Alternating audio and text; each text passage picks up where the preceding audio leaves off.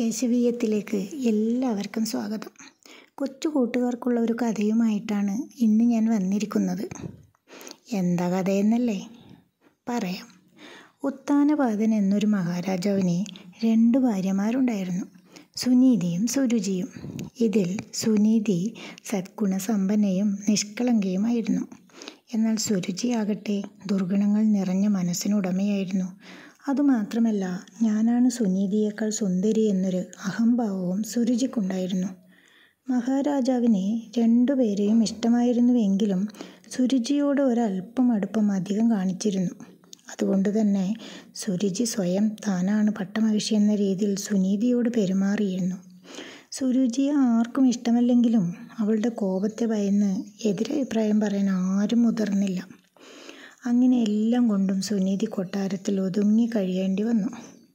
വിഷ്ണുഭക്തിയിൽ നിറഞ്ഞ മനസ്സുമായി സുനീതി ദിവസങ്ങൾ കഴിച്ചുകൂട്ടി. കുറച്ചു കാലം അങ്ങനെ കടന്നുപോയി. സുനീതി സുന്ദരനായ ഒരാൺകുഞ്ഞിനെ പ്രസവിച്ചു.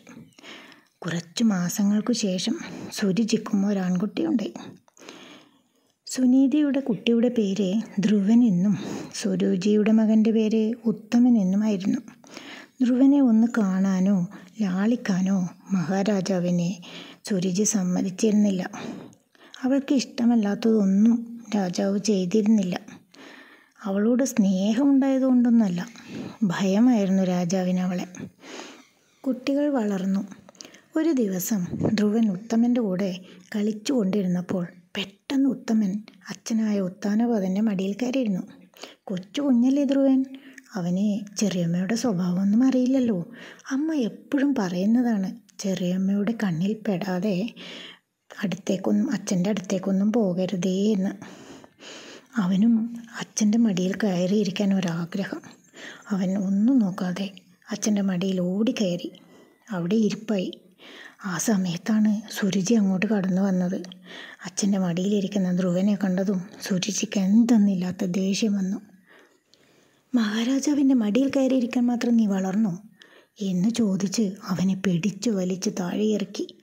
നിനക്ക് അത്രയ്ക്ക് മോഹമാണെങ്കിൽ പോയി തപസ് ചെയ്ത് ഭഗവാനെ പ്രസാദിപ്പിക്ക്. എന്നിട്ട് എന്റെ വയറ്റിൽ വന്ന് പിറക്ക് അപ്പോൾ നിനക്ക് അച്ഛന്റെ മടിയിൽ കയറിയിരിക്കാം. എന്ന് പറഞ്ഞ് കലി തുള്ളിക്കൊണ്ട് അവനു നേരെ അടിക്കാൻ കയ്യോങ്ങി. പറഞ്ഞതൊന്നും മനസ്സിലായില്ലെങ്കിലും ഭഗവാനെ പ്രസാദിപ്പിക്കണമെന്ന് ചെറിയമ്മ പറഞ്ഞത് അവന്റെ ഉള്ളിൽ കൊണ്ടു.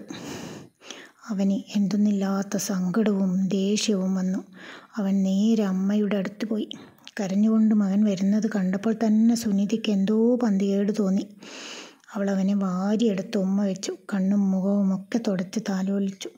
അച്ഛന്റെ മടിയിൽ കയറിയിരുന്നതും ചെറിയമ്മ വഴക്ക് പറഞ്ഞതും ഭഗവാനെ തപസ് ചെയ്യാൻ പറഞ്ഞതുമൊക്കെ അവൻ അമ്മയോട് പറഞ്ഞു. ഇത് കേട്ടപ്പോൾ ഉള്ളിൽ വിഷമമുണ്ടെങ്കിലും അവളതൊന്നും പുറത്ത് കാണിക്കാതെ തന്റെ കുഞ്ഞിനോട് പറഞ്ഞു ശരി. ശരിയാണ് മോനെ ചെറിയമ്മ പറഞ്ഞത്. നമുക്ക് ഭഗവാൻ വിഷ്ണു മാത്രമേ ഉള്ളൂ. ആ ഭഗവാനെ നന്നായി ധ്യാനിച്ചാൽ നിന്റെ ഏത് ആഗ്രഹവും നടക്കും. ഇത് കേൾക്കേണ്ട താമസം ധ്രുവൻ തപസ്സിനായി കാട്ടിലേക്ക് പുറപ്പെട്ടു. ആരൊക്കെ തടഞ്ഞിട്ടും എന്തൊക്കെ പറഞ്ഞിട്ടും അവൻ കേട്ട ഭാവം നടിക്കാതെ കാട്ടിലേക്ക് പുറപ്പെട്ടു. അവന്റെ ദൃഢനിശ്ചയത്തോടെയുള്ള പോക്ക് കണ്ട് നാരദ മഹർഷി അവനെ ഭഗവാന്റെ രൂപവും ധ്യാനിക്കേണ്ട മന്ത്രവും പറഞ്ഞു കൊടുത്തു. ഓം നമോ ഭഗവതിയെ വാസുദേവായ. ഇതായിരുന്നു മന്ത്രം. കുട്ടികളെ ഇത് ധ്രുവന് മാത്രമല്ല കേട്ടോ എല്ലാവർക്കും ജപിക്കാം. കഠിനമായ തപസ്സുകൊണ്ട് ഭഗവാൻ വിഷ്ണുവിനെ ധ്രുവൻ പ്രസാദിപ്പിച്ചു. തന്റെ മുന്നിൽ പ്രത്യക്ഷനായ ഭഗവാനെ കണ്ട് എന്തു പറയണം? എങ്ങനെ സ്തുതിക്കണം? എന്നൊന്നും അറിയാതെ നിന്ന ധ്രുവനെ ഭഗവാൻ തന്റെ കയ്യിലെ ശംഖു കൊണ്ട് മെല്ലെ കവളിലൊന്നു തൊട്ടു. അതോടെ ആ കുഞ്ഞിന്റെ ഉള്ളിൽ ജ്ഞാന സരസ്വതി ഉദിച്ചു. അവൻ ഭഗവാനെ സ്തുതിച്ചു. ഭഗവാൻ അവനെ അനുഗ്രഹിച്ചുകൊണ്ട് പറഞ്ഞു അനേക വർഷം നീ രാജകുമാരനായി വാണതിനു ശേഷം ഏറ്റവും ഉത്തമമായ സ്ഥാനം. നക്ഷത്രങ്ങളുടെ രാജകുമാരനായി നിനക്ക് ആ പദവി ലഭിക്കുമെന്ന് ഭഗവാന്റെ അനുഗ്രഹം വാങ്ങി തിരിച്ചു വരുന്ന ധ്രുവനെ എതിരേൽക്കാൻ ആദ്യം എത്തിയത് സുരുചിയായിരുന്നു. കാരണം എന്താണെന്നോ നാരദൻ കൊട്ടാരത്തിൽ വന്ന് മഹാരാജാവിനെയും സുനീതിയെയും ആശ്വസിപ്പിക്കുന്നതും അവൻ ആ ഭഗവാന്റെ അനുഗ്രഹം വാങ്ങി ഉടനെ തിരിച്ചു വരുമെന്ന് പറയുന്നതും അവൾ കേട്ടിരുന്നു. അതോടെ അവളുടെ മനസ്സിലുണ്ടായിരുന്ന അഹംഭാവവും ദുഷ്ടത്തരവും ഒക്കെ മാറി അവൾ ഉത്തമ സ്ത്രീയായി തീർന്നു എല്ലാവർക്കും ഇത് സന്തോഷം നൽകുന്ന കാര്യമായിരുന്നു. സുരുചിയുടെ മാറ്റം ആരും പ്രതീക്ഷിച്ചിരുന്നില്ല. തിരിച്ചു വന്ന ധ്രുവൻ അമ്മമാരെയും അച്ഛനെയും വന്നിച്ചു സുരുചി കണ്ണീരോടെ അവനോട് മാപ്പ് ചോദിച്ചു. ഇത് കണ്ട് സുനീതി സുരുചിയോട് പറഞ്ഞു ഞങ്ങളുടെ കർമ്മദോഷമാണ് ഞങ്ങൾ അനുഭവിച്ച് തീർത്തത്. ഇതിൽ നീ എന്തിനു മാപ്പ് ചോദിക്കുന്നു? അവൻ എന്നെപ്പോലെ തന്നെയാണ് നിന്നെയും. അതോടെ അവിടെ എല്ലാം ശുഭമായി തീർന്നു.